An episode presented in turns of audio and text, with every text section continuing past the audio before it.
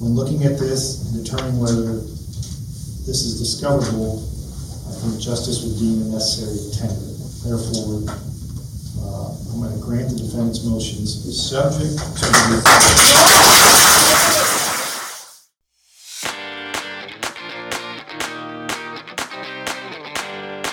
Snow Files, Season 2, Episode 37. In the Interest of Justice. Motion granted. The mission of the Snow Files podcast is to expose the misconduct of the state's attorney's office under Charles Reynard. It is not our intention in any way to disparage the current state's attorney's office or the Bloomington Police Department.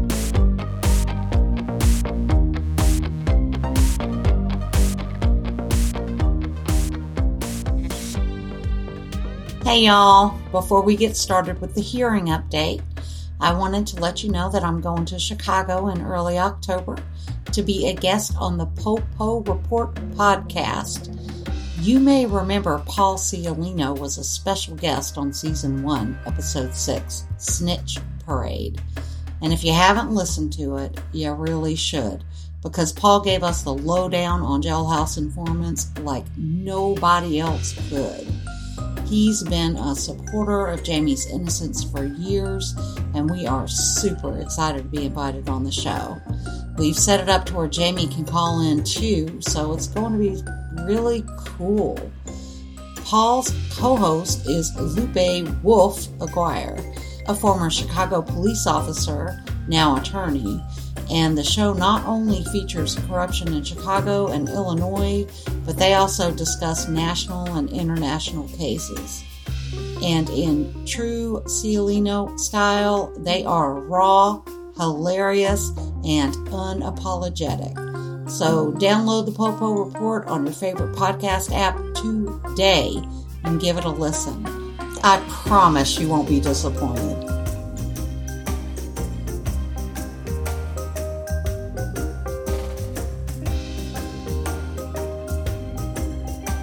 On September 8th, Judge Escapa granted the motion for Jamie's attorney to receive the almost 9,000 documents that were withheld from him.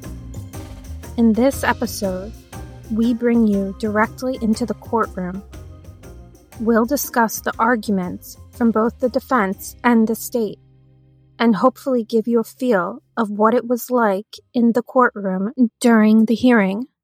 Let's begin with Jamie's personal thoughts on his experience from that day. First of all, tell me what the what the trip was like. There was a lot of questions about your shackles. Did you have them on the whole time, like the ride, and then all the way back? Yeah, they put them on. You know, they put the shackles and the uh, handcuffs and stuff on before we even leave the institution. It's weird, right? Because it'll feel like hours later after they take the shackles off, it'll feel like you still got them on. You still feel them clamped around your ankle. They leave them on you and they don't never come off until you get back to the institution. So if you're trying to eat your lunch or you're trying to drink something, you have to do it all. On the way back, I was trying to drink out of a bottle of water and you can only reach up so far, so it's like you have to try to balance the bottle on your fingertip, and uh, it kind of slipped, you know, so it, it spilled a bunch of water down the front of my shirt, fell on the floor, and I had to get down on my knees to pick it back up. But, and a really simple solution for that would be for them to give you a straw.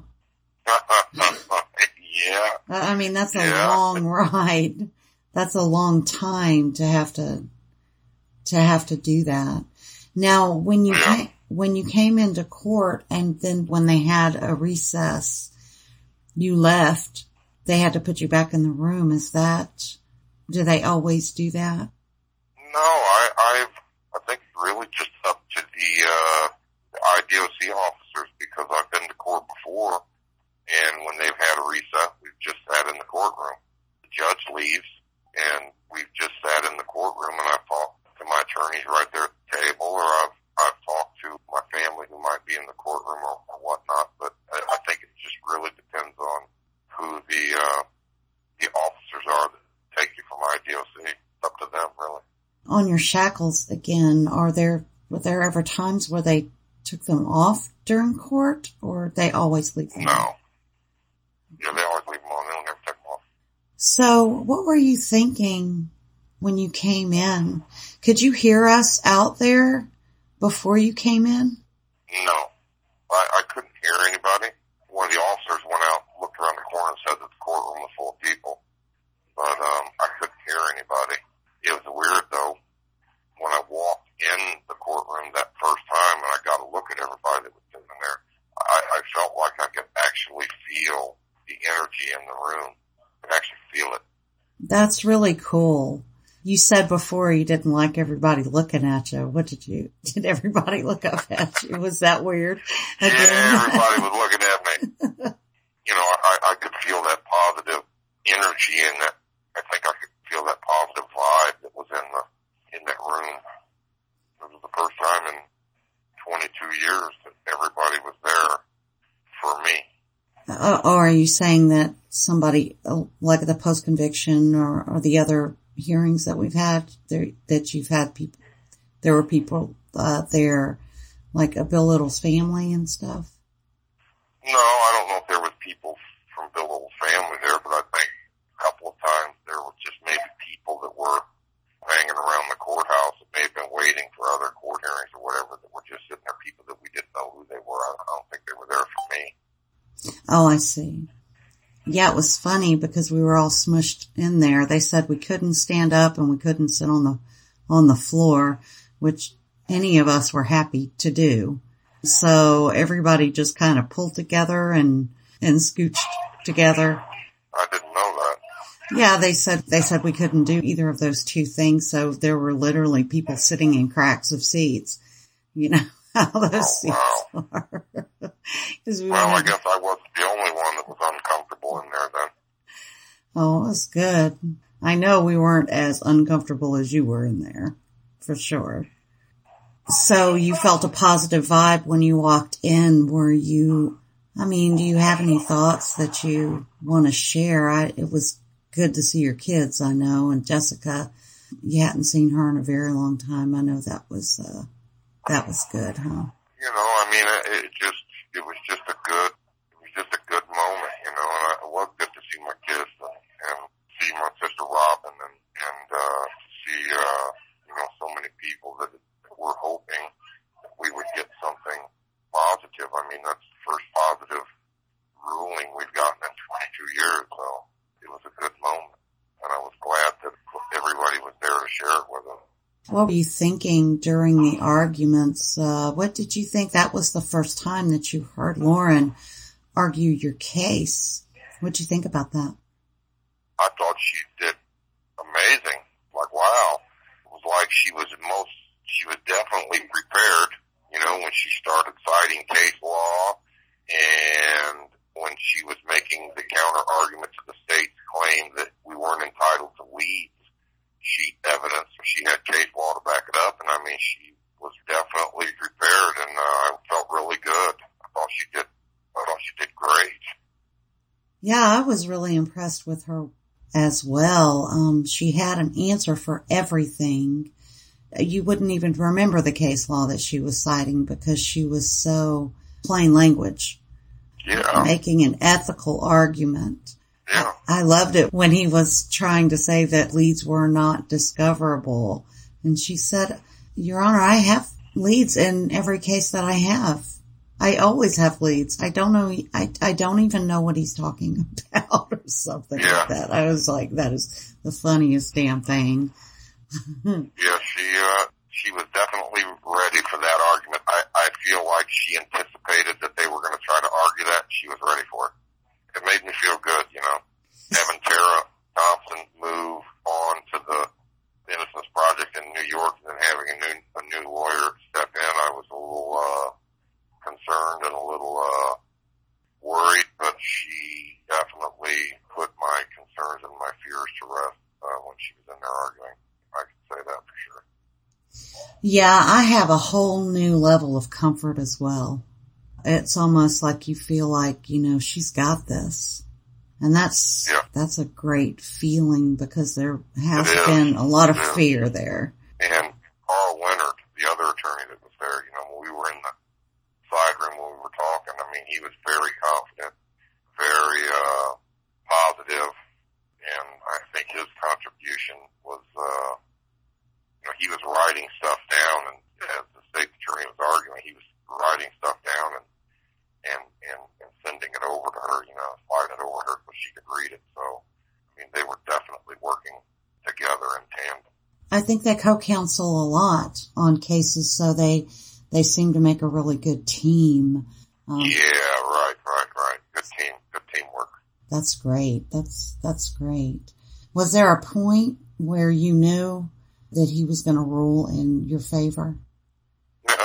no, when I heard him say "but," uh, when I heard him start making his give his his opinion, his decision, his ruling, and I heard him say the word "but," I was at that point thinking that he was going to rule against us.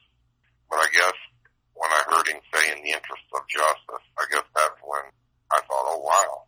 He's actually going to rule in our favor. I wish I could have bottled that whole experience up so I could bring it back here and drink it in over and over and over, you know? Yeah. What did the guys think when you got back? Were they? I mean, were you talking to anybody about it? You know, I only talked to a couple of guys anyways. When you see someone else getting something, something good happening for them in court, it, it always gives everyone else around you, you know, a little boost of hope. I guess it probably made guys hopeful for their, whenever you see someone else getting a little bit of relief, you hope that maybe you'll get some too. I mean, I've been watching guys go home now for 20 years, and uh, I've been hoping each time that, you know, okay, maybe I'll be next. What are you thinking about where you're headed from here as far as the case goes? It's wide open, I guess. I mean, we have to work through the discover materials that we got and uh, move forward with the forensic motion, and hopefully, uh, you know, we'll get something there. I mean, looking at the big picture, it's a victory. It's a smaller victory, but when looking at the big picture, but it's one that I hope we'll be able to build on. I mean, we're in the right every step of the way. We are in the right. We are on the right side of this. I'm hoping that this victory, this positive ruling, I don't even want to call it a victory. I want to call it, you know, this positive ruling is something that, uh, we can build on and just keep it, keep it moving forward because like I said, we are in the right and sooner or later the right is going to pay off. Being in the right is going to be where, uh, we get the relief that we need. That's what I believe. We got to make it through the discovery materials, got to make it through this new stuff, and then we have to move forward with the forensic motion and, and hopefully, uh, we hit the grand slam there and get something that will, uh, explain everything that happened to Bill Little the night that he was murdered. That's my hope. Do you have anything to say to your supporters? Yeah, I, I'm, man, I'm just unbelievably grateful and thankful for everyone that showed up, for everyone that has been sending me messages and for uh, the last few days and, and everyone that has tuned in to the, to the podcast and stayed up to uh, date with what's going on, what we have going on. And all I can say is, you know, just don't give up on us yet. The best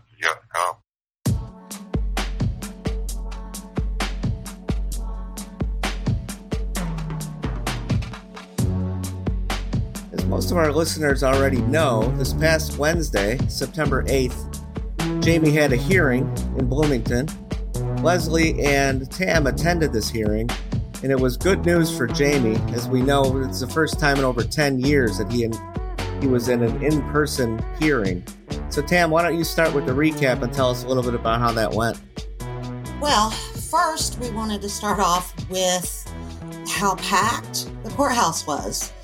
It was really, really amazing, and we wanted to thank everyone that showed up because it's a wonderful thing and it really does matter when people show up.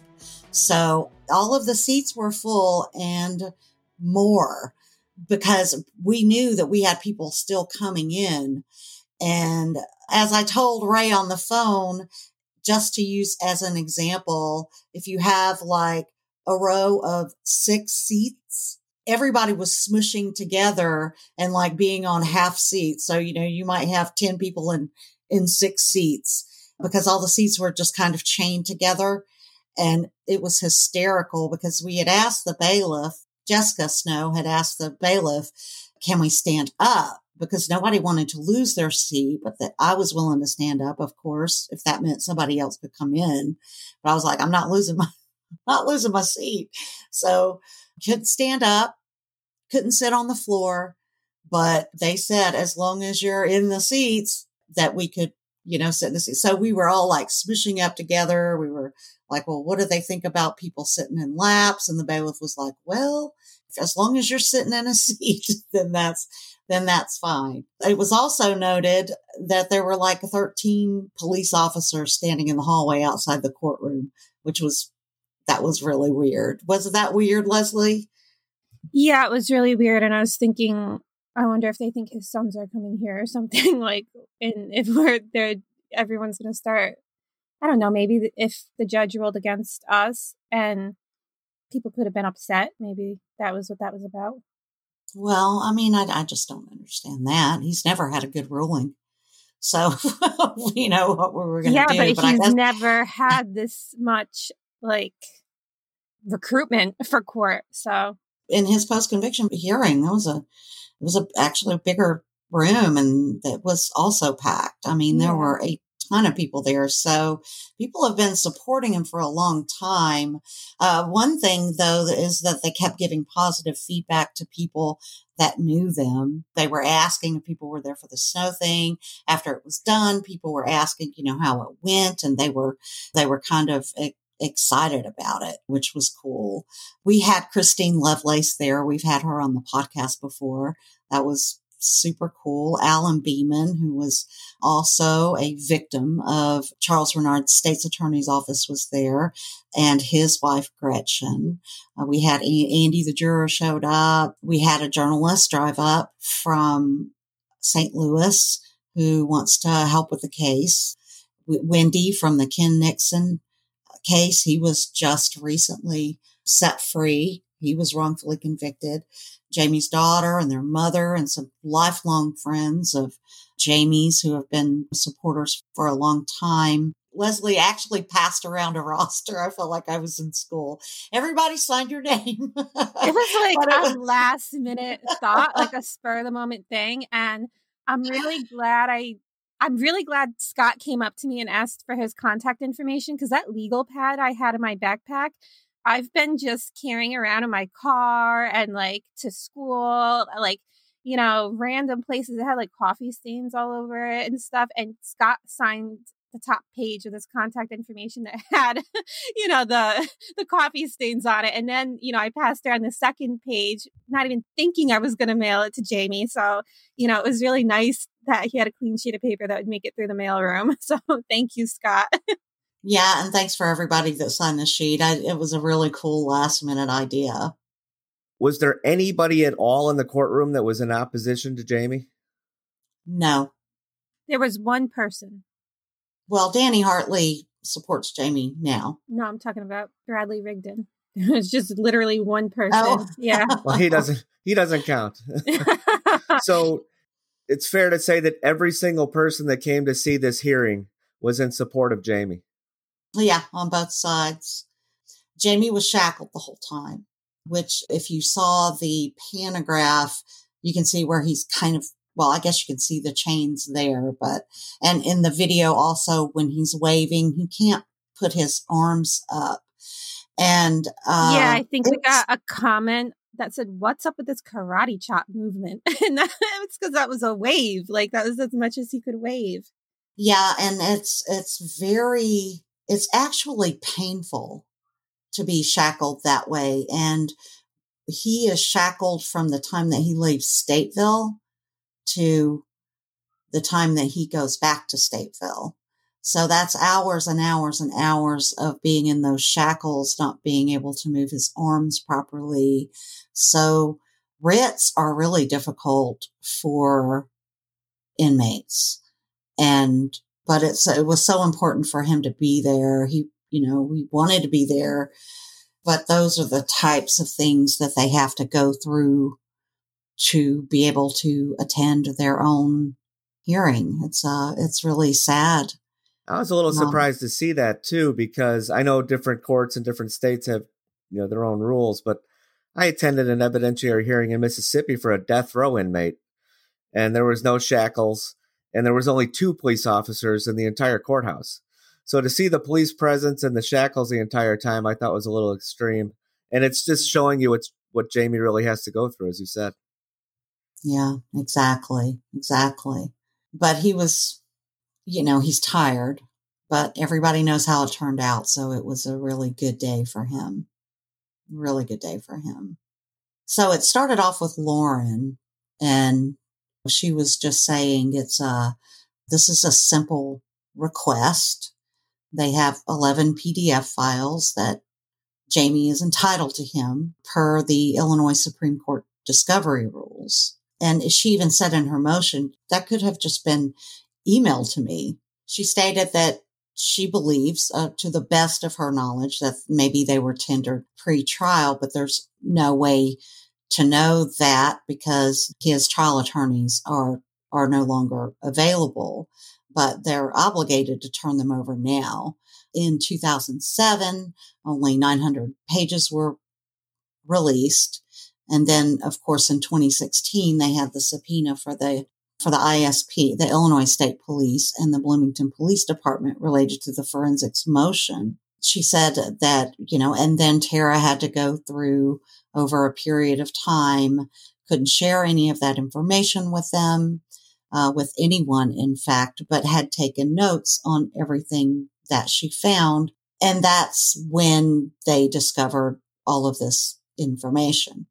And that was with the 2016 subpoena. And this becomes important later in the argument when the judge starts asking questions. But Lauren made it clear that she wasn't seeking anything new, which is important in a legal sense because she's not asking for new evidence or new discovery. And she also said that it was a uniquely unburdensome claim because it's all electronic. It's all in 11 PDF files and it's not something that everybody has to dig up like they're always telling us with FOIA in the beginning, Ray. This is a burden. This is a burden. This is a burden. It's too much stuff. It wasn't because it's all, it's all there. At that time or somewhere around there, the judge was asked, asked Lauren if she would admit that there were duplicates because the state had brought up, as we know, we discussed in the previous episodes on this matter, that they were talking about if it was duplicates. And we were like, well, you know, it doesn't even matter. But, she, you know, she said she doesn't know, maybe, but there's no law against that. There's, n- there's no issue if they're duplicate items. She's basically like, well, who cares? You know, if they're duplicates, let me see them to see if they're duplicates or not. I, I can tell you if I see them. I think she said, I don't believe there's any law against tendering duplicates. Right. Lauren stated she had an ethical obligation as a defense attorney to see the documents because she didn't have any access to them and how she kept harping on how can I defend my client if I don't even know what's in those documents. It seems like one of the arguments was that the, and it was in the the articles too in the papers was that this evidence was somehow tied to Jamie's previous attorneys.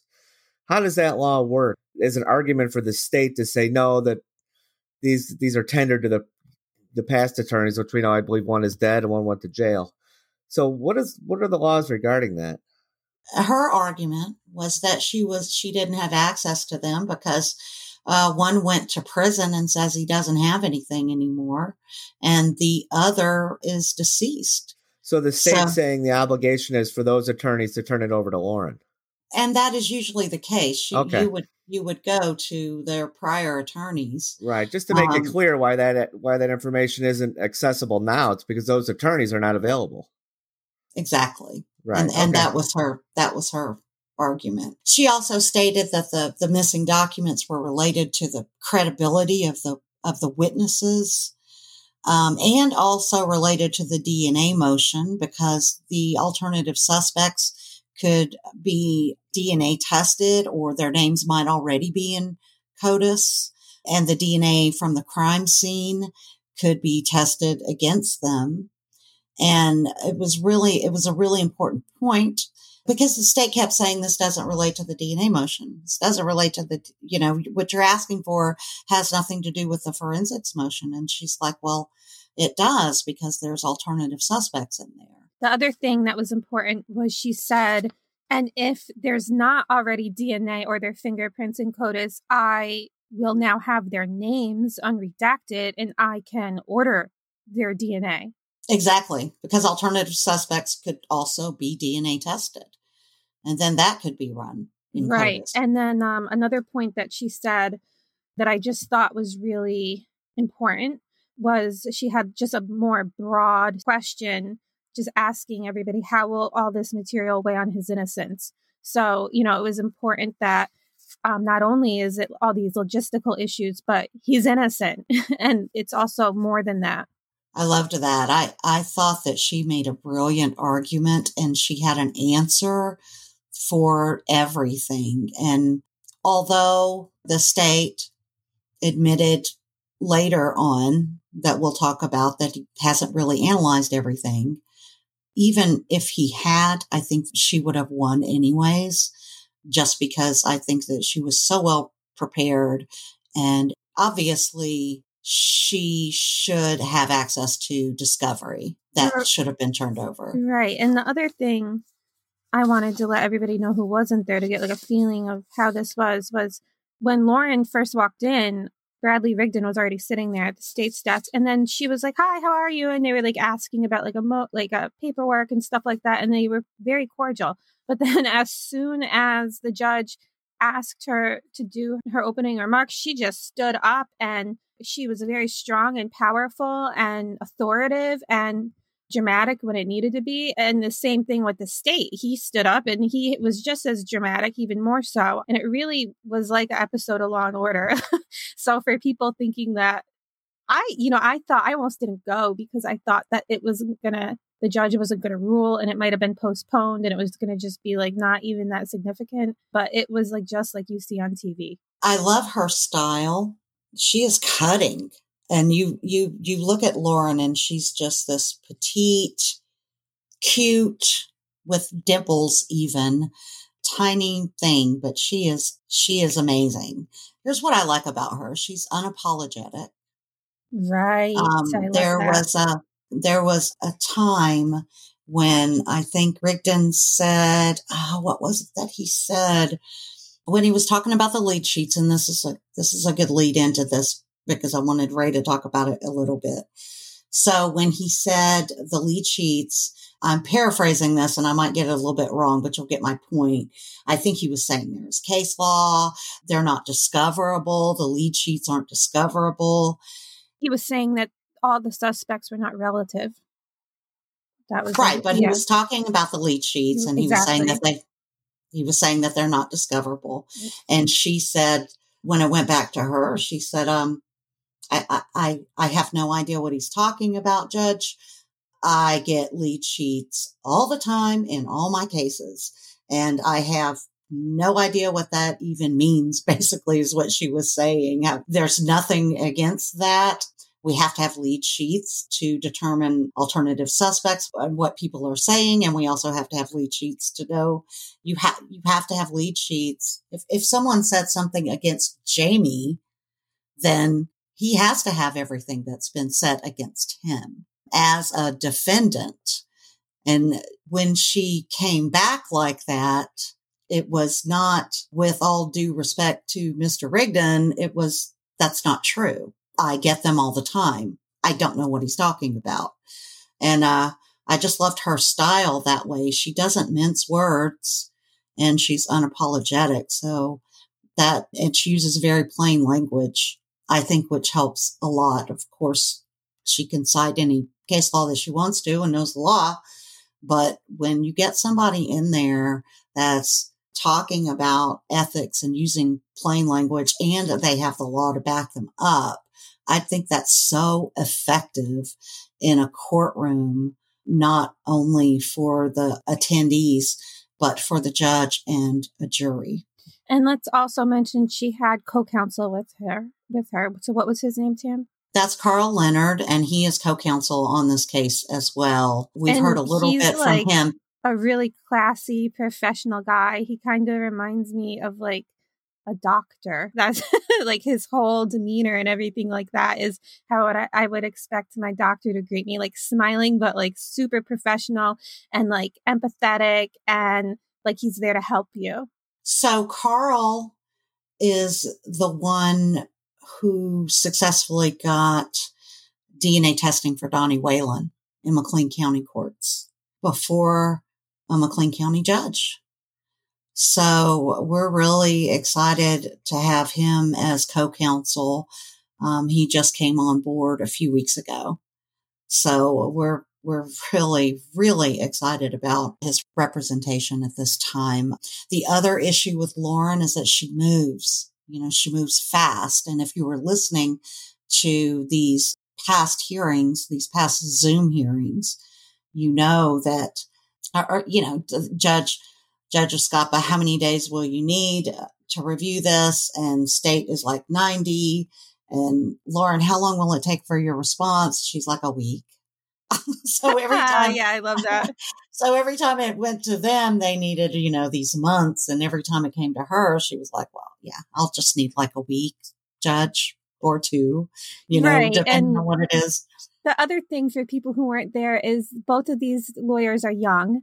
Um, I think they're in their 30s, and they both look like they came out of a magazine. You know, they were wearing trendy, like sleek attorney attire, like nice shoes, um, nice hair. Both of them really nice hair. Lauren even has like really trendy glasses right now that, you know, like the, the bigger frames, and, you know, and they're super cute because it makes her face look even smaller behind them a complete breath of fresh air and they just present really well and everything about them we like even what they were wearing Yeah. So uh, that was starting the discussion about the lead sheets. And Ray, when he was talking about the lead sheets, um, and as we discussed, I believe that he was talking about leads as in ISP leads sheets. And Lauren was talking about leads as in the tips and the lead sheets that were given to Bloomington Police Department. Ray, can you just recap that distinction? Because I think you did it much better than I did on the live, our Tipsy Live. I think they're just arguing between the two. It's just terminology. The state was arguing that the leads, and it's it's an acron- acronym for the Illinois Law Enforcement Agency's data system, which is like criminal histories of people, intelligence kind of bulletins and stuff like that. And FOIA, we aren't we aren't allowed to get them or anything. Nobody else is allowed to get them. Jamie's argument was for a form that Bloomington Police Department, I would guess in house, develop their own form when somebody comes walking in and says, I have information about a crime. Whoever takes that information, puts down, the, you know, the date it come in, who it was, and then there's space to follow up on it. You know, it was assigned to Detective Smith. He went out and did this to it. And it's, and it's really a matter of terminology. Bloomington calls their form a crime information lead sheet. And that's the terminology that's kind of typed at the top of their form. And so the argument was between the two different people. They're just ar- arguing over the terminology of, of what forms they were. I, I guess I thought it was interesting that that distinction was never addressed. It was almost as if the state was talking about one thing and Lauren was talking about the other. And that distinction, there was never any clarification there. Well, nobody Which- clarified it, but like uh, like you said, Lauren Lauren argued that I get lead sheets all the time, and I think the judge kind of interpreted, you know, what she was talking about and what the state was was trying to argue about. And then Rigdon went on to talk about how Jamie is constantly asking for new documents and, and how the state has always complied with that. He said it doesn't matter how many years or who represented him, like he he won't stop. Yeah, he's constantly asking for new materials and they never have any merit. Yes, that was it. He said regardless of merit and that Haltera had had a lengthy review in, in his office over multiple days. And that's with the 8,000 documents. And what Rigdon is trying to throw in here is the work that Ray and I have done for the last 10 years getting those FOIA documents. That's not them asking for new documents. That's not Jamie's defense asking for new documents. It's private citizens making FOIA requests and then a lawsuit that resulted where they, where the judge in McLean County actually found them at fault for improperly redacting documents and not giving everything that they were supposed to, which we've gone over at length. You know, and then Rigdon said to that point, Leslie, no matter who's representing Jamie, he's continually asking for them. Well, it doesn't matter because his attorneys never got them. The other thing he said, they've always been very responsive. He used that right. word. But how responsive was he during that first Zoom hearing where he showed up and he was like, I really don't know why we're even here today. Like, I had no idea this was even still a thing. First of all, the state has not been responsive because the state's attorney's office has always said we're not obligated to FOIA. So when we file FOIAs with, in fact, I recently went to file a FOIA with the state and it actually says when you click on FOIA from state's attorney's office, it has the case law where they're not obligated to FOIA. And there's no way to even submit a FOIA to the state's attorney's office anymore. You can't even try. So that argument is ridiculous because they, I don't think that they have asked for discovery. Ray, do you remember throughout this whole process of Jamie's attorney of Tara ever asking for new documents? I, I don't no, I don't have any knowledge of her asking for new discovery. It just got dumped on us. Yeah, I mean on them, but because of the subpoena.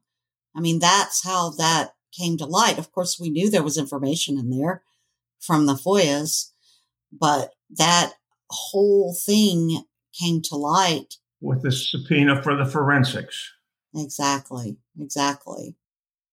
Join us on our journey to free Jamie Snow by becoming a member of the Snow Files Patreon team for a flat rate of 5 bucks a month or set your own monthly rate.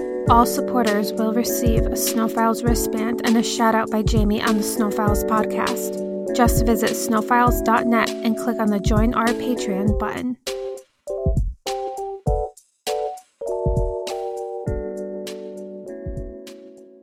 And then Rigdon went on to say that about the list, remember the 18 items that she was asking for or that Tara identified from going through all of those? He even said that he didn't even know if the list was credible because he brought out, he focused on the lead sheets and then the grand jury transcripts.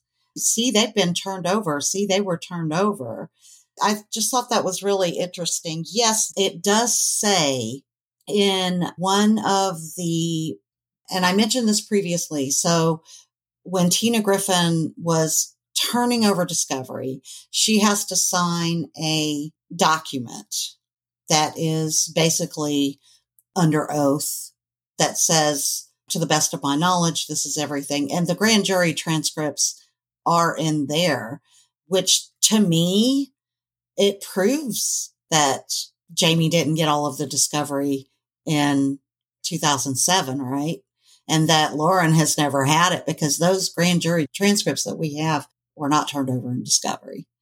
And I just thought that, you know, that's an interesting point because that could come back and bite him because that just shows that he never got that.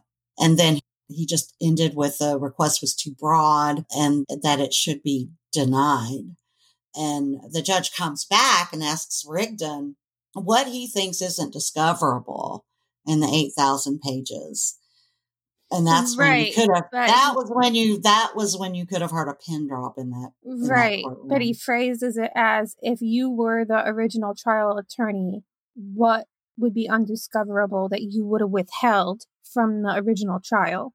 the first thing he says is is you know what he what he thinks is discoverable in the 8000 pages and he couldn't say anything he was standing up because he had just made his argument and then he started like slowly flipping through these pages that he had and i i think you said uh it was 2 minutes i don't know why crazy yeah, crazy leslie was- timed it I was timing him. yeah, because it was like, you know, it was like, I don't know, you know me, I was like a pig in shit. So I was like just watching then the- him. And then the judge tries to save him, right? He says, it's not your fault. This isn't Mr. Rigdon's fault because Rigdon never answered. He, you know, because it was just so quiet. And I think the judge was like, uh, okay, so this is not your fault. And then that's when he asked him again, if you were the original trial attorney, what isn't discoverable? And that's when he said, uh, Rigdon responded with it, you know, Judge, I haven't analyzed every page, but the lead sheets, I don't believe are discoverable. And I mean, Right. that was it. That was all he had. And you're thinking about all these 18 items that were, We had um a longtime listener comment about that to us, Ellen also know, and she said that in her opinion, when he was standing there, you know, deciding what he was going to say, was if he answered that question and said what he thought was undiscoverable, um, and what he would have withheld, he would have admitted that he knew the contents of what was in there. So perhaps he was more cognitively thinking that whole time and thinking, what am I going to say? Am I going to admit I know what was in there and that, you know, later it'll come out that Brady material was withheld? Am I going to be a part of this? Or because at one point in time when the judge was like, is this stuff that was known to be withheld in the beginning? He was like, all I can say is that it wasn't, some was provided, but I can't speak to the fact whether it was known or not. So he was in a really tight spot there. So I think that might have been, could it have been a, something that he really thought about and was like, wow, that's such an interesting perspective. And I'm glad that Ellen brought that out because that's not something that I thought of. And then if you go back, as Bruce was saying before we, before we even started recording, and that was mentioned, that question from the judge was excellent, right? Because there's no way for Rigdon to win that question. it was a loaded, it was a loaded question. like you said, there's two things that can happen. He either looks like he didn't go through it at all, or if he says this and this and this, then the, he's admitting that they've withheld evidence against him. So there was there was not a good answer for that question. Right. And then he's got to decide am I going to be party to this? Am I going to be associated with what happened, you know, when I was just a child and I've never even done anything to Jamie Snow? Like, what am I going to say right now? Right. I thought it was a defining moment from what I've read. Obviously, you two were there, but uh, I think you covered it really well. I think the question was excellent from the judge, and I think it left the uh, state looking pretty foolish there because, like Leslie said, he's either, you said it as well, either ill prepared or trying to cover it up. You said it just like in plain English right there. And that's what we're going for. The next question by the judge to the state's attorney was was the language of the order agreed on by everyone. And then rigdon says yes and the judge kind of harped on this a little bit um, just kind of nailing him down on it. He asked again and the subpoena was never objected to. That was a really critical question, as we'll see when we come to the ruling. And the judge said, so the response was just a data dump, like they just gave them everything. And I, when he said that, Ray, I could not help but think if that's just the MO uh, for McLean County, because we have been data dumped 70 times with, you know, with FOIA stuff. We'd ask for one thing and they'd send us everything. So, uh, that was kind of, as Leslie likes to say, vindication for me. And I was just like, I wish Ray was sitting here because I wish he could have heard that coming out of the judge's mouth. That was awesome. So right before the recess, Lauren talked um, again and was able to rebut all of this stuff. And she came out swinging again and she said that it was somewhat absurd that I can't get access to the documents that were used to convict him and I cannot adequately represent him or do my due diligence without them. And so she really addressed that and brought it back that all of this was like so incredibly important. And she didn't allow the judge or the room to get sidetracked by all these little tiny nonsensical logistical things, you know, these. these straws that Rigdon was hanging on to, she kept bringing it right back around to remind everybody, you know, why we were here. And then um, they went for recess at 2:18 p.m. And then when he announced that we were going, he was going for recess, we were all shocked because we knew that meant that a ruling was coming next. So we were, you know, really excited, really happy. Yeah, that was that was a really good time. Christine motioned me to come over during that during that recess and she grabbed me and she was whispering in my ear and she said because of the issue of the order he's going to grant this. She was just like just he's I, I really really think he's going to grant this and that really made me feel that really made me feel really good so when he came back in, and this is all Escapa, and this is his reasoning for granting the motion. He talked about how he reviewed the motion for discovery and that it was filed on August 13th. And then the state's response was on August 23rd. And that Butler's order was from March 30th, 2016 to the ISP and the BPD.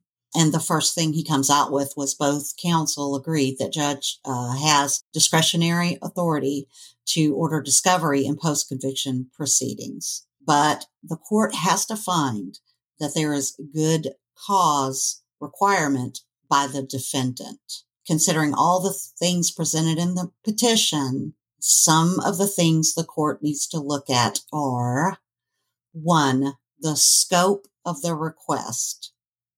He says it was limited by the March 30, 2016 order, and there has been no argument, at least by the state, that the subpoena did not comply with the March 30, 2016 order.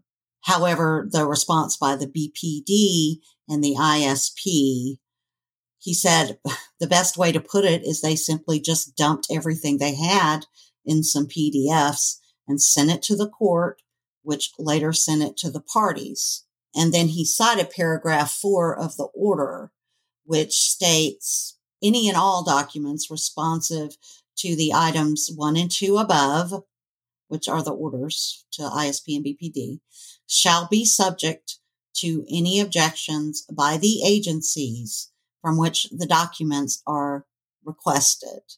He said, I note no objections. And I think Mr. Rigdon didn't note any objections in his file by either the ISP or BPD. In and fact, they complied, or at least they thought they complied with the subpoena request. Did you want to say something, Leslie? Perfect. No, you you had that really good. Can't wait to hear the next three. Okay. So the second thing he looked at was the length of time between the conviction and the post conviction. And he said in this case, Mr. Snow was convicted on January 16th, 2001 to today's date, September 8th, 2021. It's been 20 years, seven months, and 24 days. I was like, wow. I, I, I couldn't tell Leslie if he was, it was almost biting.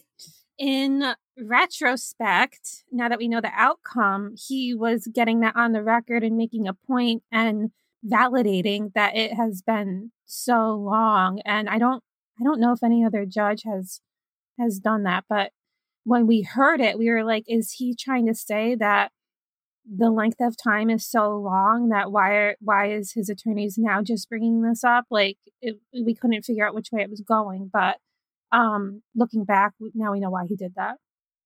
The third thing he said the court needs to look at is the burden on the state. And he said and looking at this factor the court determines that's pretty low.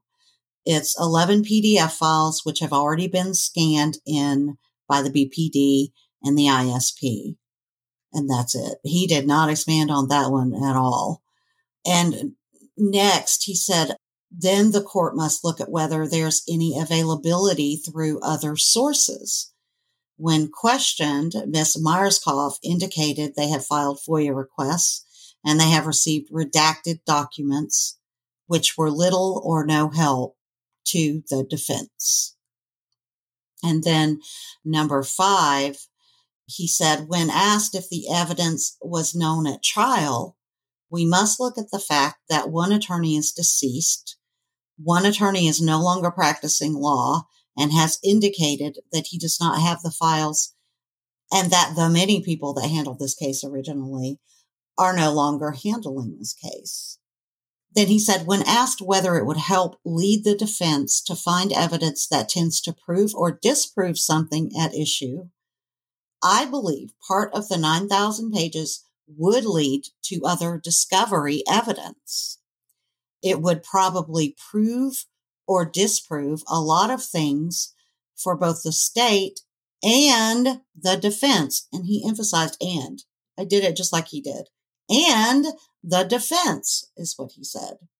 He went on to say, we look at the fact that the Illinois State Police and the BPD are state agents and no objections to the documents were filed. There's no indication that they contacted the state's attorney's office or proper objections filed with the court.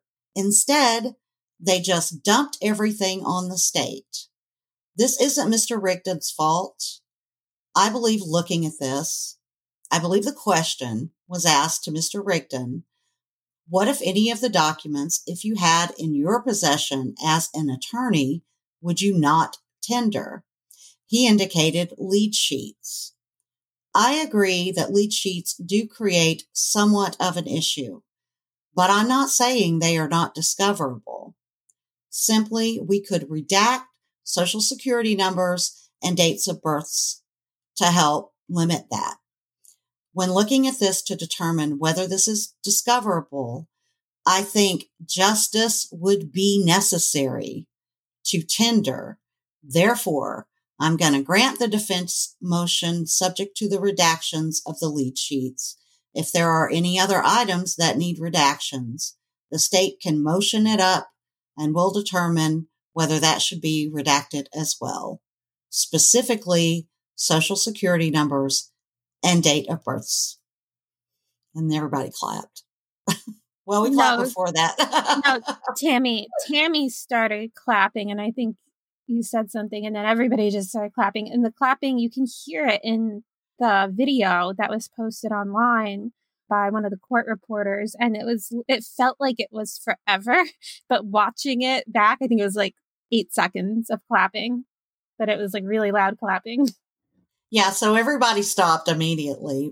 You know, the judge was kind of doing the, you know, is when everybody started clapping because when he said, "I grant this motion," I think I went, "Yeah," and started clapping, Yeah, Tammy's Tammy's a rebel.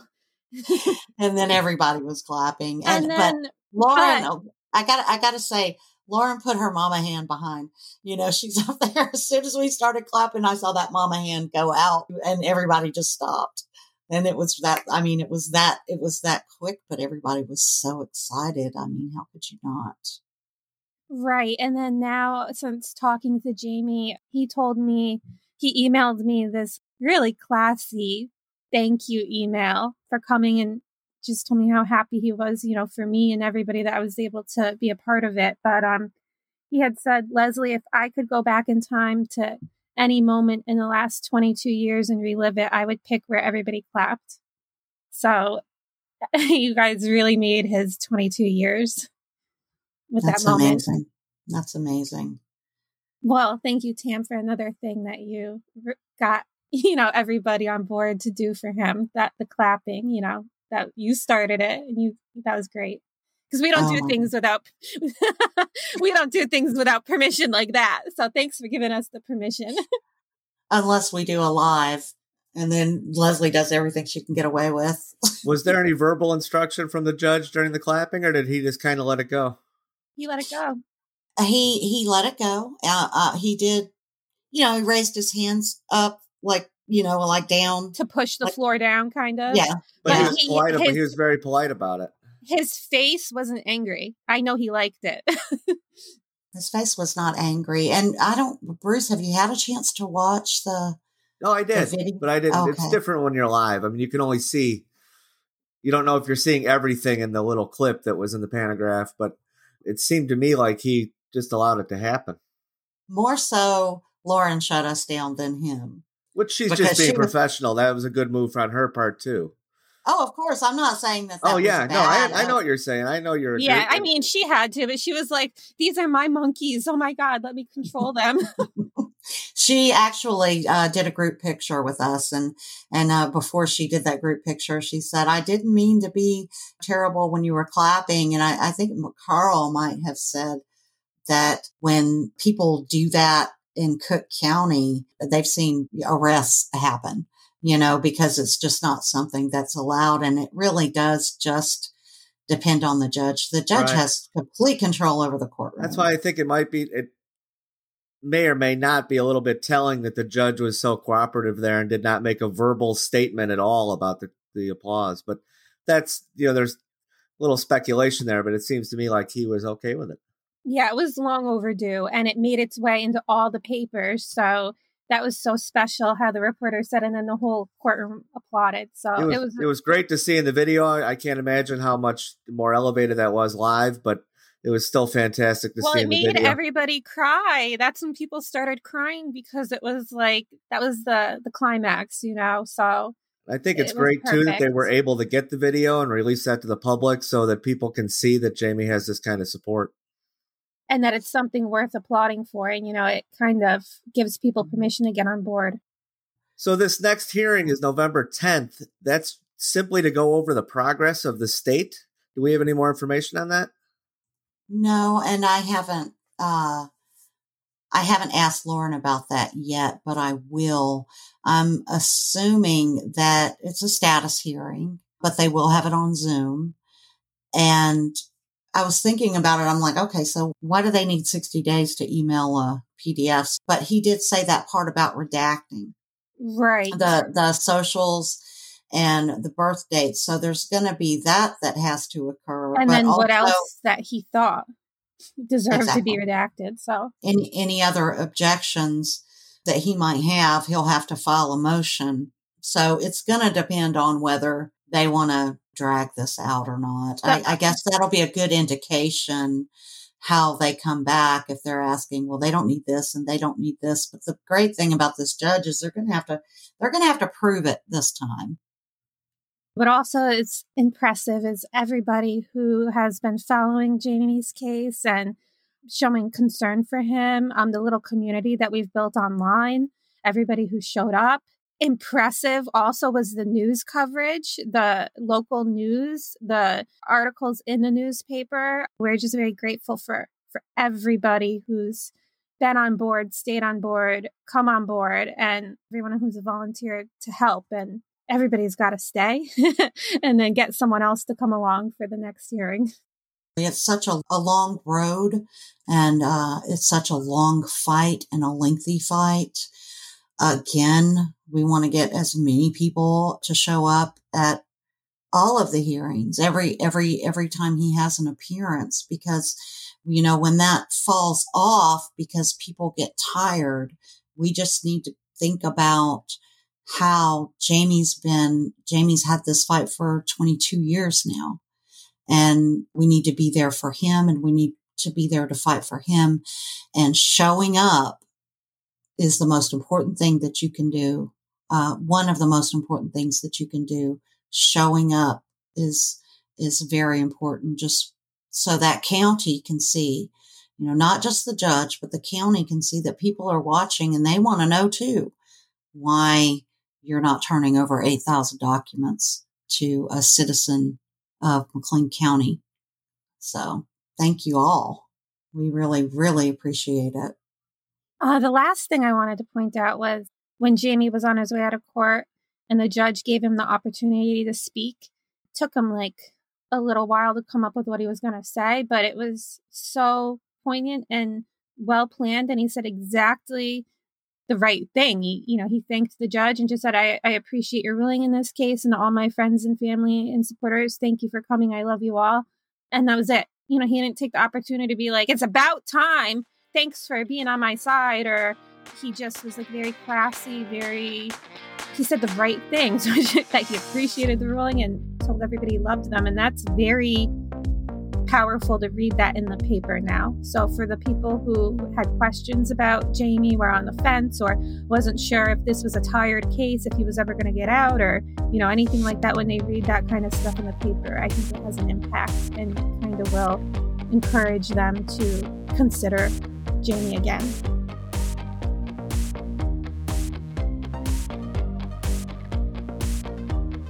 In this episode, we set sail on the USS Free Jamie Snow to share our journey to victory while seated behind our captain in court. On September 8, 2021, the Exoneration Project successfully argued to Judge Escapa that the 8,000 missing documents are legally owed to Jamie's defense team, and the contents will assist in forensics testing, witness credibility, and Jamie's claims of innocence. It will take some time to process the documents, but we know this is the beginning of the end. If you have any information that may help Jamie, please call the tip line at 888 710 SNOW. There is a $10,000 reward for any information leading to a new trial or the exoneration of Jamie Snow. The tip line is free and confidential. This verdict was fair and a long time coming but how does it relate to the handling of ballistics evidence 30 years ago? That's next time on Snow Files.